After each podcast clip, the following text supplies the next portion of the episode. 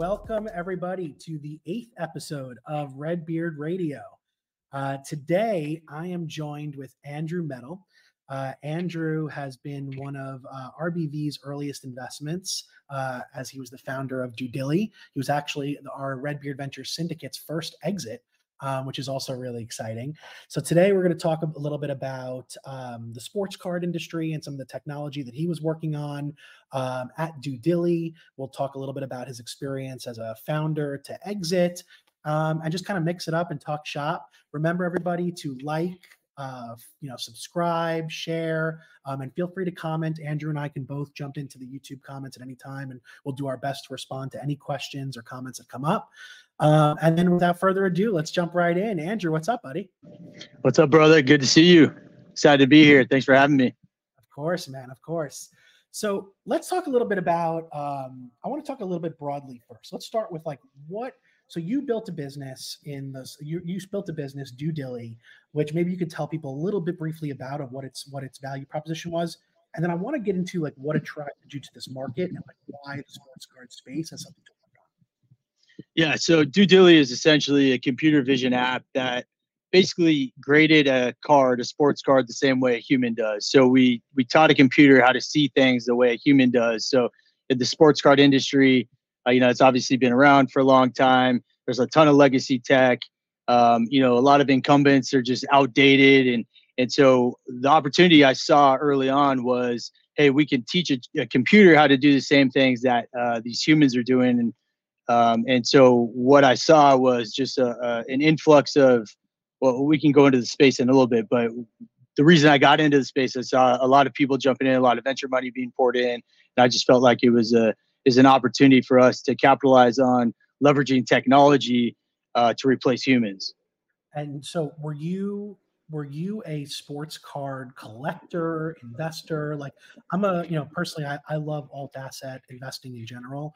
Um, do you consider this an alt alternative asset class? Um, is it an, is it an attractive opportunity for investors? Tell us a little bit about what your thoughts are on sports cards uh, as an investment and, and your experience there.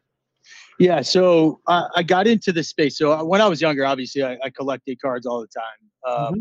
Was a collector, uh, you know, back when I was, you know, very early uh, you know, eight to 10, I think, you know, uh, use the Beckett price guides to kind of value cards. And that's kind of how I got in and, you know, collected cards and stuff when I was young. Um, you know, fast forward decades later, and uh, my buddy had actually gotten back into collecting sports cards around 2014. Um, I had some extra cash. So I would just send him, you know, money. I say, hey, let's build up a portfolio. So um, we saw it as an opportunity to, you know, I viewed it as, as, as an alternative asset class. I saw it as a way to potentially throw some dollars into some cards in hopes that they would obviously appreciate in value. Um, since then, obviously, our, our portfolio has done it really well. Um, and so around, you know, 2000, I think it was 17, 18 time, um, I had been building different companies, more like B2B SaaS I had a couple exits and was just kind of like burnt out on, you know, all the B2B SaaS analytics, you know, stuff that you got to deal with when you're when you're dealing with B2B SaaS. And so I was like, dude, I'm looking for something new. And he got he piqued my interest again with the sports card space. Uh, this is a friend of mine, you know, he and I have been close for 20 plus years. And so we had been building our portfolio. I didn't really look much into it as like a business opportunity other than just, you know, uh, alt investing. But uh, at, at that point, I started kind of take a deeper look into it, just trying to understand like what's out there, who's there, what competitors, what what kind of tech exists, and that's really when I dug up the opportunity to uh, to to go after um, you know what we did with Due Dilly, which is create a computer vision engine to grade cards the same way humans do. And and the grading card problem is an interesting one to work on because if you're familiar with sports card collecting and the grading process, a, it seems that most of the value today is is uh, derived by quality grades. So, I mean, first of all, it plays a huge role in the value and the value creation of sports card collectibles. The second is it's a tremendously manual process, which creates massive delays, tons of friction. Like I have cards I've never sent my stuff in for grading. It just is too much of like an obstacle at this point for me to like even do. So, um, you know, can you talk a little bit about like what you know what what did during your process of researching the market like what did you learn about the grading the grading aspect of the business well those things you mentioned one still exists exist everywhere within the space and then two was really the you know the thesis of what Due Dilly was is like look this is a burdensome process the the grading process if people that don't know you take a raw piece of cardboard you know you have a human look at it tell the quality of the of the the condition of the card basically and assign a grade from basically you know 1 to 10 10 being the highest. If you have a, a, a 10 grade obviously that that card then becomes worth more and then you encapsulate that card in a plastic container and you preserve the quality of the card. And that's what makes it basically an investable asset. Mm-hmm. um, and so yeah I, I, saw all of those problems um, you know a cumbersome problem when it relates to you know, timing and logistics to actually having to mail your cardboard cards out. You know, they can get lost or damaged in the mail. You know, uh, if they get damaged, they become worthless or be, be decrease in value tremendously. Um, you know, lost, it's a totally different story. You know, obviously a major problem. And so all of these problems continue to like surface. I'm like, wow, this is another problem. This is another problem. And, and so when we we realized, when I realized, okay, like this industry is still completely outdated. You know, you have eBay, who's like the the first place people go to buy and sell cards, and it's you know Web 1.0 auction site. Most of the demographic who are buying cards now, the younger demographic. They weren't even born when eBay started. So how can that company facilitate you know transactions to a market that that they're so much older than? Um, and so we just saw like all of these issues when it comes to you know logistics, the human intervention, you know mailing, shipping, uh, even the transaction process itself. And we did have a marketplace with Due um, you know, uh, basically like a Carfax. So you you could see all the important information of a card using computer vision, taking a picture with your phone, and getting all that information in detail. Uh, you know, essentially instantly so that you could then make the best decision whether you're a buyer or a seller. And what's the, like the the competitive landscape around? Um, what's the competitive landscape around the grading market? Because I know there are there are a few different companies that that do grading. Is it like are some you know more just are more like trusted than others? Is it you know and and you know, just tell me a little bit about the the competition in that area. Yeah, so there are you know a handful of uh, companies that have been around since like the 80s and 90s, namely Beckett, which is uh, you know Beckett Grading, Beckett Price Guide that I mentioned. PSA is uh, is pretty much arguably you know one of the top graders in the space, and then you have a few others. Um, and all these companies have been around for a, a good period of time. Um, that was one of the rebuttals that people had against our technology is hey you're competing against these companies that have been around you know for decades you know, since the 80s, sometime, you know, I think that's the earliest in the 80s. So you have these companies that have been around for decades. How are you going to be able to, to prove your trustworthiness within the market? Um, you know, and, and, and that was, you know, a big question that everyone had. Um, what we did was we were able to bring in different partners um, that help provide a credibility to that layer of technology, you know, whether it's resellers or just people within the space that said, hey, this is accurate um, we would actually go out to shows, to card shows, and we would physically break open PSA cases and we would run our technology to show, hey, this is what a PSA grader, a human PSA grader gave the card, and this is what our technology does, and this is how accurate it is. Wow. Um, so uh, the competitive nature of the space, uh, you know, there's these incumbents that have been around for a long time, and then once we started getting going, we noticed there were a couple other computer vision based companies as well. One got acquired by PSA, um, you know, and so that put a lot more pressure on the space to then have to adopt additional technology because you know the competitors to PSA didn't want to you know have uh, you know they didn't want PSA to have a competitive advantage against them to be able to scale and, and grade faster, and so that also put a lot of pressure on the rest of the industry. Uh, so you did start seeing a, a, couple other companies come out and try to do what we were we had been doing. That's interesting. So that also kind of lends itself to the other like another part of the conversation I wanted to get into. So the outcome of your of your startup, your business was uh, that you ended up getting acquired. Can you talk through how did that process even begin?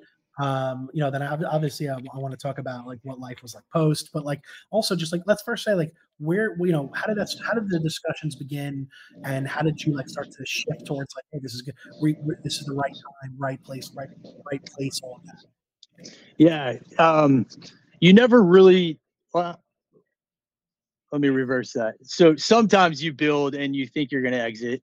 Uh, I do like to use startups as a wealth creation tool. I think sometimes a lot of people see startup as like their baby and they like don't want to let go. Um, you know, I think you bring on shareholders, shareholders want to see a return. Um, so in terms of like how we actually started the process, um, we didn't do it intentionally. What we were doing is, like I mentioned, we're actually going to all these different card shows and actually showcasing, showing off our technology, showing how accurate it was, uh, comparing it to uh, human graders. So we would go to these different card shows and we'd have our team crack cases and show, hey, this is what a human grader gave this card, and you can scan it, run it yourself, and download the app. You know, obviously, we got a lot of user downloads that way. Uh, but this is what you know you can compare it directly to a human grader, and we started doing that over and over. And uh, at a at the Dallas Card Show uh, in January of 20 in December of 2021, uh, Beckett, which is one of the big uh, grading agencies, um, saw our demo and they got very interested. Um, PSA had acquired a company called Genamint prior to us doing that demo, so they knew kind of what was going on. And they were in the middle of what they called like a digital transformation. Uh, they wanted to, you know, update their their tech stack. They wanted to become a little bit more relevant when it when it relates to technology and adopt new technologies. And so, you know, we started that conversation at that time. Um, you know, those those conversations can sometimes take a while. So, uh, you know, it took about eight months for us to realize, okay, this is something that we're pursuing, and and actually go from introduction to, uh, you know, closing, you know, to to close. Um, you know, through the negotiation process with attorneys and everything. But but that was kind of how it came about. Um, at that point, we did also have another potential acquirer reach out to us um, you know, and, and the story and, and, and the vision of what was uh, what was relayed to us and the reason why an acquisition at that time made sense was pretty compelling. Um, it made sense for our shareholders. It made sense for our team. Made sense for the acquiring company. And so, you know, we obviously took everything, um, you know, to heart. Kind of figured out, okay, what what's the best move? And in hindsight, you know, looking at the economy now and kind of how the sports card market has you know ebbs and flows and volatility, ups and downs. It, it seems like that was probably the best decision we could have made. Um, and what's also interesting, so. it seems that if other companies are starting to get acquired, and the major question for you guys from the beginning was, how are you going to break in and capture market from the, the incumbents? Well, the answer could, you know, obviously could lend itself to being, you know, by, by becoming one of the incumbents, empowering the incumbents. So interesting enough, like Beckett, when you guys were when you first let me know, like, hey, the company that we're in late stages with is Beckett. You know, that's a that's a brand that I knew as when I was you know seven eight years old. You know, I remember buying the magazines and checking my going through all my card collections and checking the prices, etc. Like, how has Beckett reinvented themselves over the years? Um, and what was it like, like talking to this company that's been like one of the most well-known, you know, brands in sports card collecting for, I mean, since I've been alive, easily. Yeah, and that was what was also very compelling to me too. Is um, that was the the company that actually got me in the sports card space when I was young. You know, like you said, I think I was eight or nine as well.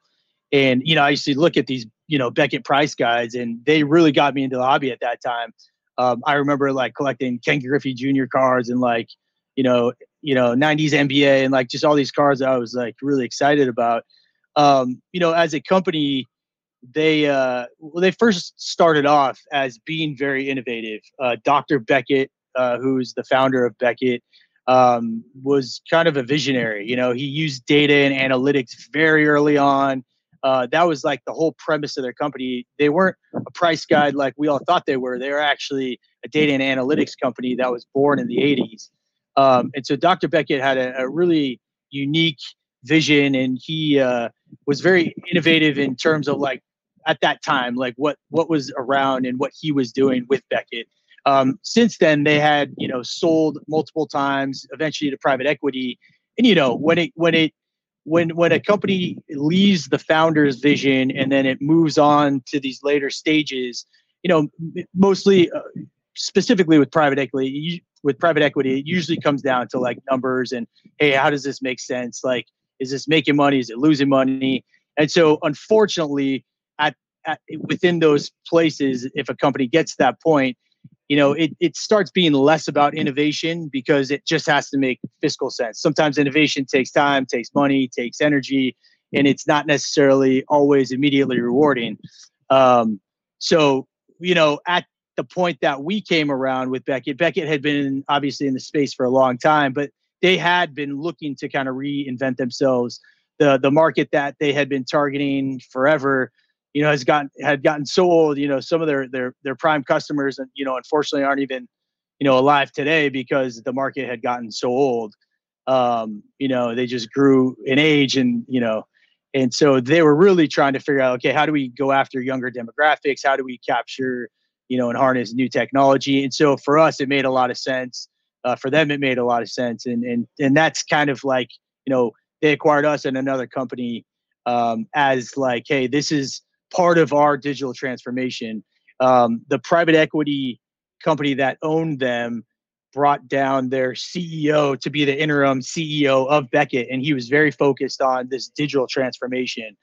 Um, so that was, you know, that lent itself, you know, heavily to allowing us to close the acquisitions. I think if somebody else was in a position, um, you know, maybe the deals would have been a lot harder. Maybe Beckett wouldn't even been looking for for target acquisitions at that time.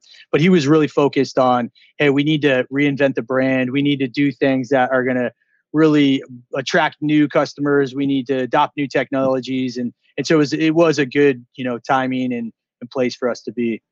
Yeah, that makes total sense.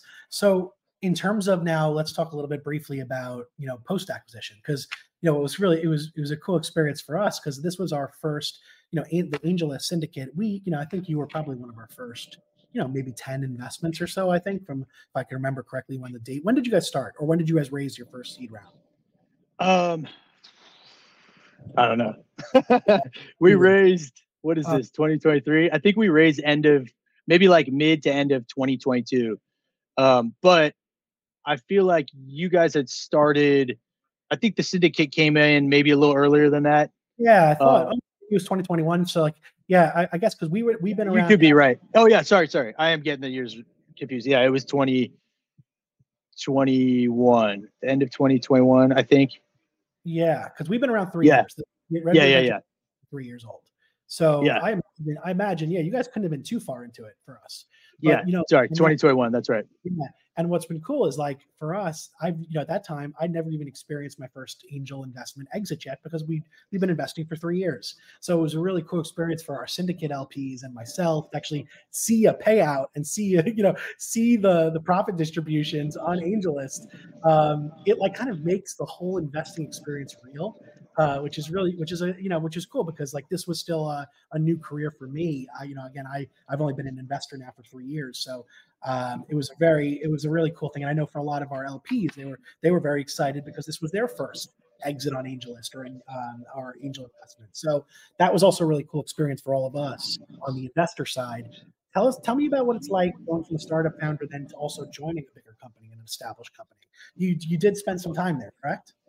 I did, yeah and before we do that, I just want to say, like, first and foremost, you were an early advocate, and it was so cool to like build our rapport and and to have your fund and the syndicate join. Like, that was something, you know, when I looked at the exit situation and scenario, and like that was one of the big things I told Becky. I was like, hey, I'm not going to do a deal unless this makes sense for everyone. And when I mean everyone, I mean our shareholders and everyone that's been involved, all of our team members and you know I was very firm on that. Um, you know, obviously they negotiated against us a bit.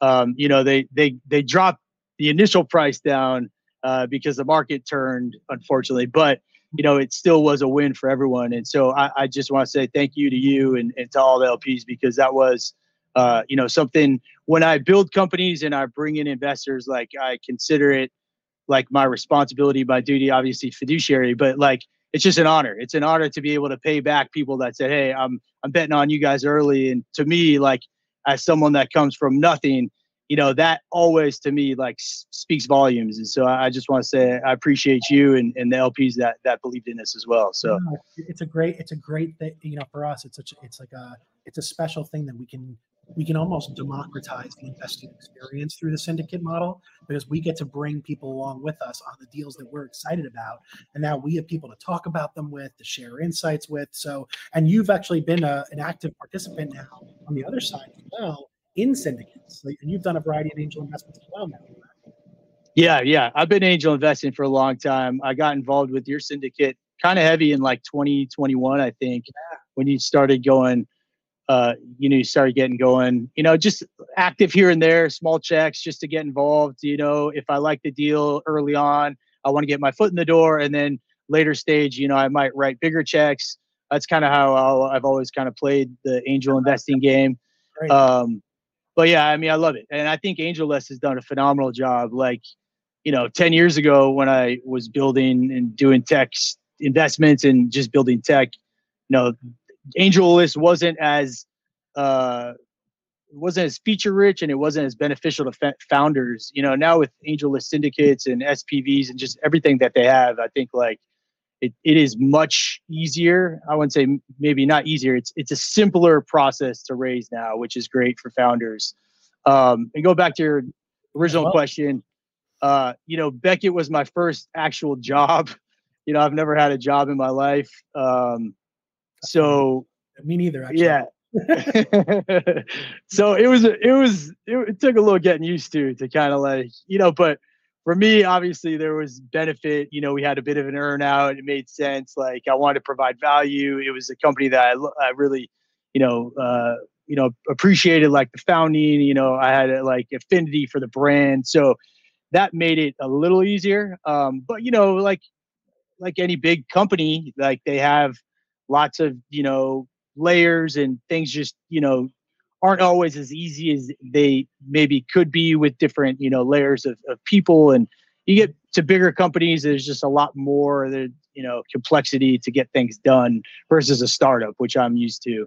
Um, you know and i've had exits in the past most of which i don't join the acquiring company or I, I prefer not to. I, I i usually don't want to do an earnout just because it can be complex um, but you know regardless i think like my time there was uh, you know it was uh, it was a learning experience. I think it was a it was a it was a good experience that I'll take with me and uh, be able to use, you know, for future endeavors. So no, no doubt that makes total sense. I mean, it is uh, you know like you myself, like I've I, my acquisition part of my acquisition process actually when I sold Wade and Wendy was actually looking at opportunities where I wouldn't have to stay on um, because for uh, you know I was already at the very end of that process, getting deep into Web three. I already built out the syndicate. I knew I wanted to get, uh, I wanted to go full time in venture and start to invest and deploy capital.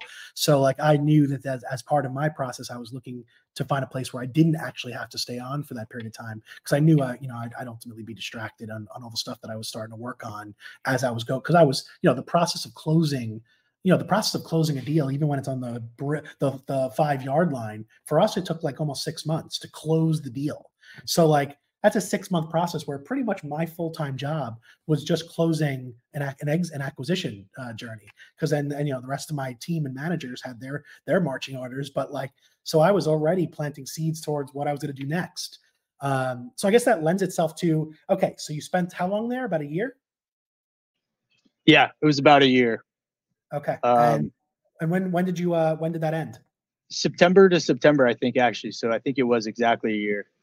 Okay, very cool. So now what's uh what's next for you? So you know, I've got some side stuff I've been working on. Um, I'll, one one I'm gonna just keep kind of stealth. I'll, I'll share with you, you know, offline. But um, man, I've just been enjoying. I have a I have a uh, a three year old daughter and a five month old daughter, and so you know, even before this, like every waking moment is about being with them and, and just being the best dad I can. Uh, you know, we're like in Miami now. I, I, took her to the Children's Museum yesterday. We're at the Science Center this morning. We're going to Uchi later to get some sushi. Um, you know, I've been surfing every day. I'm in Satellite Beach, so I'm in Florida now. I moved there from LA about a year ago, um, and just enjoying life, man. Um, you know, giving back to people that have been with me on my journey. Sorry, hold on a second. No, that's wonderful. I was going to say we. Uh, I also have a four and a two year old, so I, it's fun. It's it's crazy how much your life revolves.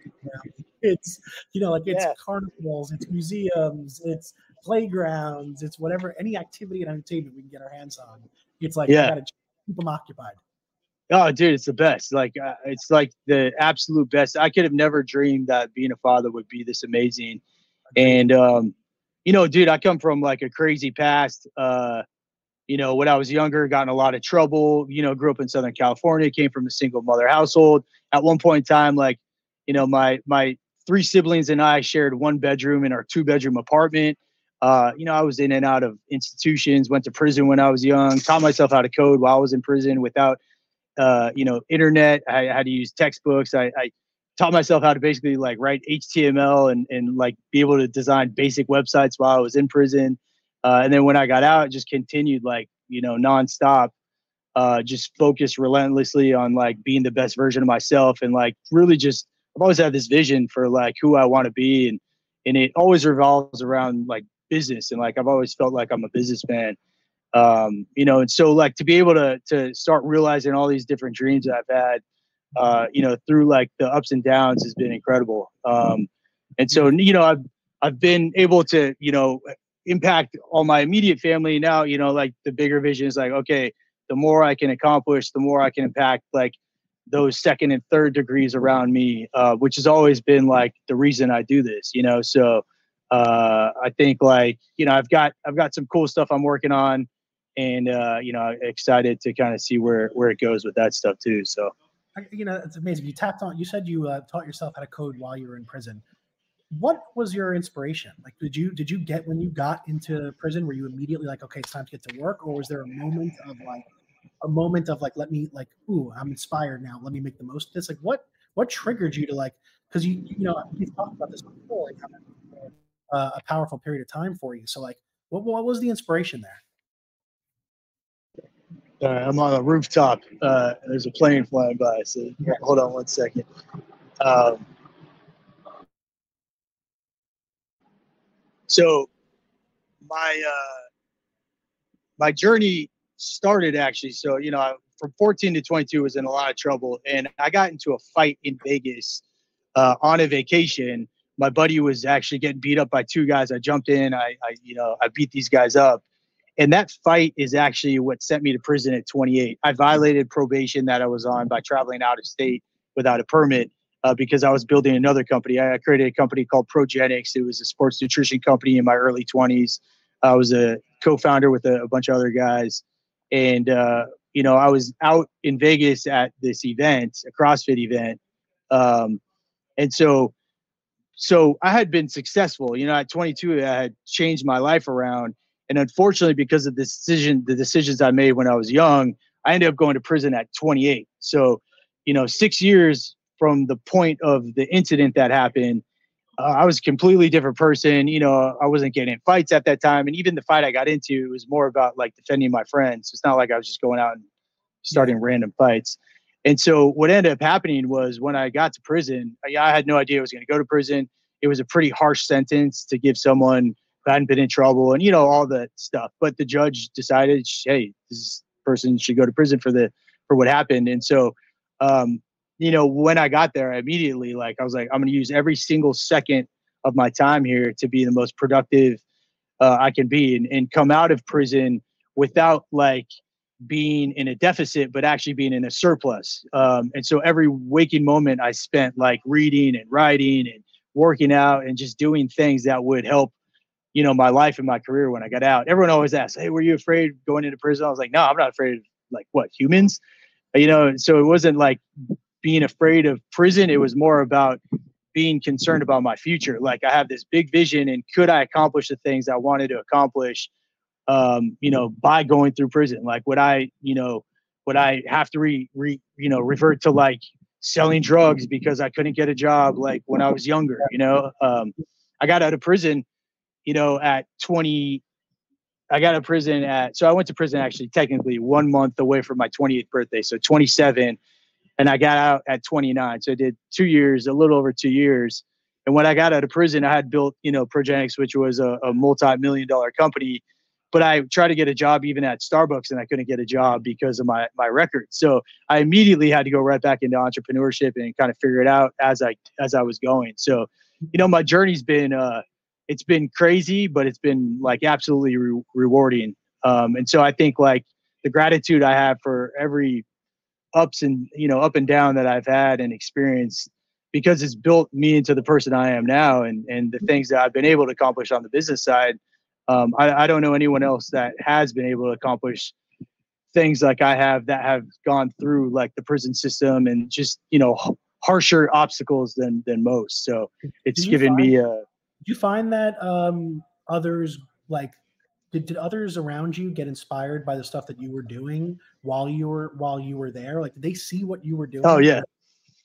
Oh yeah, dude. I had my whole yard was doing CrossFit because that's the the style of working out that I was doing. I was teaching dudes like I had this guy, um, oh, what was his name? It's like I can't remember his name. T Money. T Money was one of my guys. I was teaching him pre money valuation, post money. I was teaching him basically how to raise money from sophisticated investors if they wanted to build a startup. You know, like we were we were having like you know tech time, uh, you know, on the yard, and yeah, dude, like I, I do think like if you're if you're a, a leader and you, you you truly like do what you say and believe in what you do, um, you can have a, a, a, very positive impact around you know the people around you and and you know first, second, and third degree around you. Um, so yeah, yeah, that yeah. happened in prison too.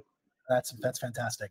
All right, let's let's just talk quickly about if you were to now to flip your hat and, and as an investor, there's a new market now. I mean, it's a different market from when you were raising uh, originally. So like now there's a new market. Um, what are what are you looking what, as like let's put your investor hat on? What excites you? What types of uh, businesses are you looking for, or technologies are you looking for? Like, tell me some of the things that you get that get you excited if you put your investor hat on. Yeah, so I always look at there's three three things I always look at, and then there's a fourth criteria that's like a bonus. But um, you know, the one thing is tech. So I, I like to invest in like deep tech or infrastructure tech, or there's got to be some competitive advantage that the tech uh, that the company's building is tech. And so I typically invest in tech companies. Uh, rarely will I invest in like consumer brands or just, uh, you know, there's there's typically a tech component to what I invest in. So tech is is obviously like my big thing. Timing, and this is more of like, hey, I'm just using my gut instinct, or I've done a little bit of research, or I know a little bit of the space, but I feel like that the timing of this tech has to be right. Um, and it doesn't necessarily have to be right right now. Uh, if it can be right in two years or ten years like i at least want to see that the timing of this in my opinion gut reaction or just i may lean on experts if i don't have true domain expertise in whatever the space is um, to give me like some insights. But uh, so tech and timing is really big. And then team you know team is obviously one thing that um, you know is is is really important in my opinion. And then when I'm building companies, but then also when I'm looking to invest, uh, do I believe this is the team that can accomplish what they think they can? Um, you know, is it the right timing and is this the right tech? And then the bonus that I look for is distribution. You know, what's their uh, acquisition strategy? Do they have a competitive advantage? Is there some sort of uh, unique lever that they're they're using to get customers? Like, what does that distribution strategy look like? Mm-hmm. And are there any like certain sectors or areas of technology or even like specific examples that come to mind of things that have been appealing to you more recently?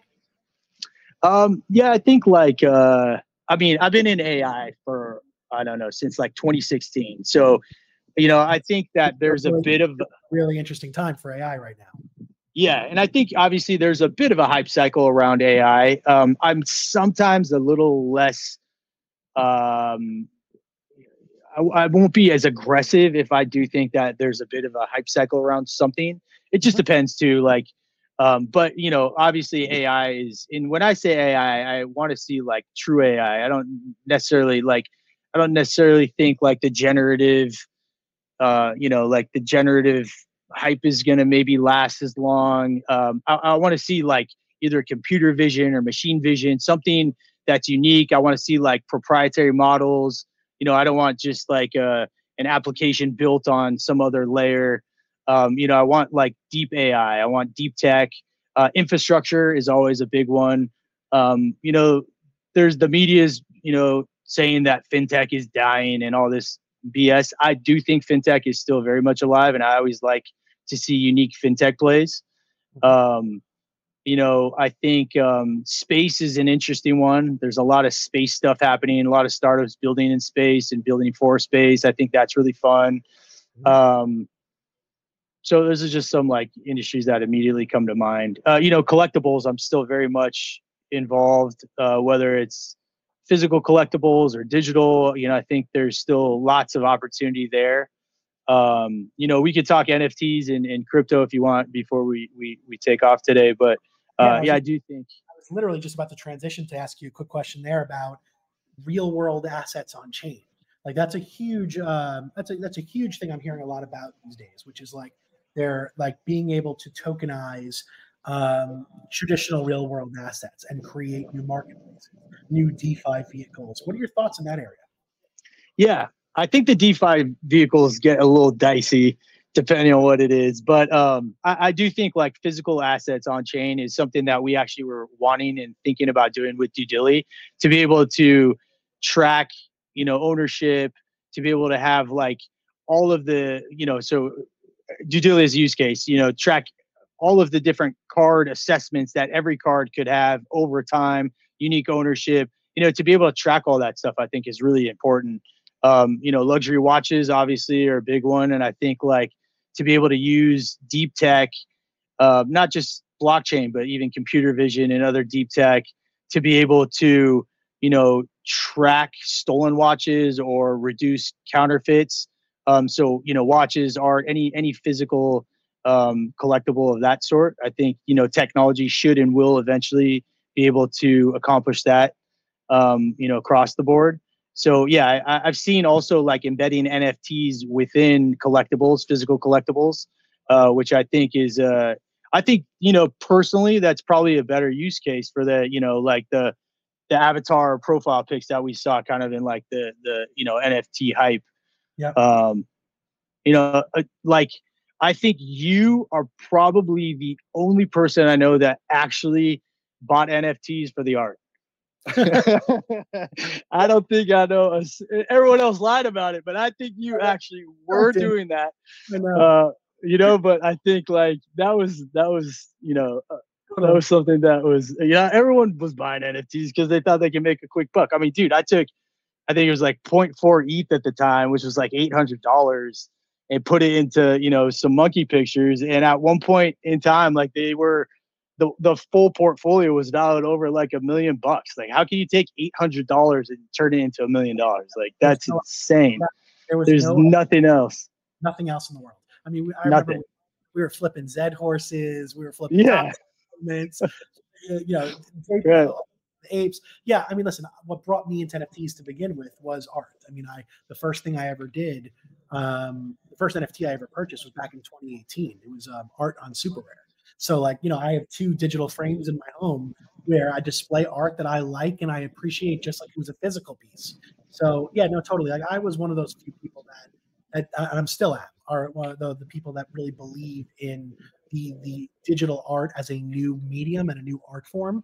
I think that we, you know, listen, the first wave of all crypto so far has been speculation. You know what I mean? Speculation's been the first major use case across almost every single crypto component, whether it's you know DeFi or NFTs, um, which have been the two most you know kind of the two biggest drivers of adoption of Web three to date. Speculation has been at the backbone of those, but there's real technology being built, real utility being built into these um, into this like foundation, and whatever it takes to get exposure and adoption, I'm for. If it takes, yeah. If it takes pictures, so be it. But I believe right. that that gets us a little bit closer to the end game, which you know I believe that all assets need to be tokenized. There needs to be, especially in a world with AI becoming more and more prevalent, where we are we're not going to know if AI or a human created something, and we're never going to know what the provenance of things are. My opinion is all of this stuff needs to be on chain, so that there's a there's like a, a supply chain and a proof of a proof of ownership and a proof of provenance and a proof of where the things uh, what were the inputs to create a piece of content or an asset So to me, this yeah. is becoming more and more important. Um, but we're going to need, you know, we need little pushes. You know, I, like I've been saying for a while, I think gaming will probably be the next the next big push of Web three, um, where mainstream game mainstream gaming introduces a, a, a far a far uh, like a, a, much larger audience than we've even seen from DeFi and, and NFTs yet. But uh, I'm also excited to see what the evolution of NFTs will be and what the what's the next what's the next creative innovation around the idea that content tokenized. Yeah, I agree. I've been so I I bought Bitcoin in 2013 when I got out of prison. I had some buddies. They're like, "Dude, look at this." I was like, "Wow, that's crazy. I don't know what I'm buying." It, you know, it's back in the day when I think I had it like on a on a uh, on a uh, on hardware. You know, like I don't even think I had. I, I don't even remember because it was so long ago. But I had to meet someone around the corner. I had to meet someone in Merrick. It was like buying weed. I had to like pick up. Yeah, yeah, yeah, yeah. He, I scanned his QR code and gave him cash. yeah, yeah, yeah. I can't even remember how I bought. My buddies helped me because I was like not very technical at that time. Um, and you know, so I, but I used to go to like Bitcoin meetups and you know, and then it was it was all about this like this like revolt against hey, this is like yep. why the system is against us. And this is why we stand for what we stand with crypto and why it democratizes and how it's going to help like the 99%. And since then, like I've always believed with that thesis of crypto. You know, I was a part of like the ICO craze and the ups and downs of that And, you know early in NFTs, you know, like you know Top Shot, like you said. So I've I've seen these boom and bust cycles, um, and I agree. Like I think whatever it takes to get that adoption, and if we're truly talking that Web three is this revolution that's going to upend the entire digital infrastructure that has been laid for decades, like we can't expect that to happen in like a twelve month cycle. Like this is going to take some time. And so I do think all of these advancements that we make you know, whether they're, you know, yeah, DeFi, whether it's NFTs, like all the uh, the adoption, even like retailers allowing more and more retailers allowing people to pay with things with crypto. Like I do think that is still onboarding a lot more people than we've ever seen, and and it will continue to happen.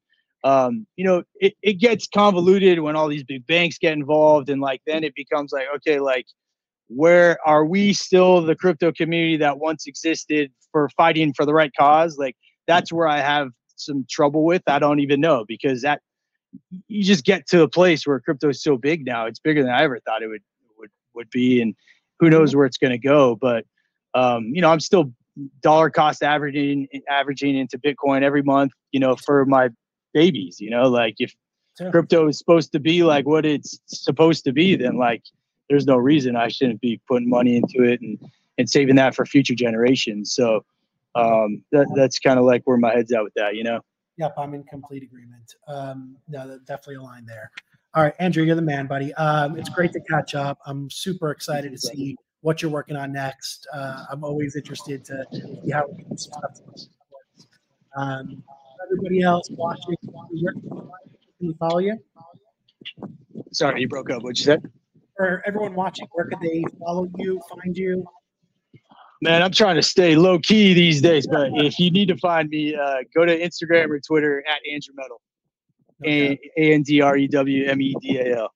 All right, great, um, guys. For everybody else, um, looking forward to every week we're do we're releasing a new episode of Red Beard Radio where we are diving into various different businesses and categories and sectors that we invest in out of the uh, Red Beard Ventures AngelList Syndicate. Um, and uh, we, you know, these are companies and opportunities that that we want to learn more about, so that we can understand, so that we can make better investment decisions, and be able to then educate our LP base, which now is about, I think we're approaching 4,000 LPs in our AngelList Syndicate. You'll find the link to the Angels Syndicate below. Um, but these are all types of companies and businesses and categories that we're investing in. Alt assets. We have a wide range of investments that are that are associated to various alt asset sectors. Um, and we open those up to our community of LPs to be able to invest in as well. So, um, yeah, I'm Drew Austin, uh, the founder of Red Beard Ventures and our host. Feel free to like, comment, and subscribe.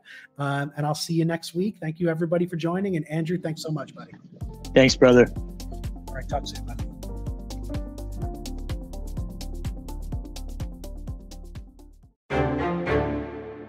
This has been a Red Beard Ventures production.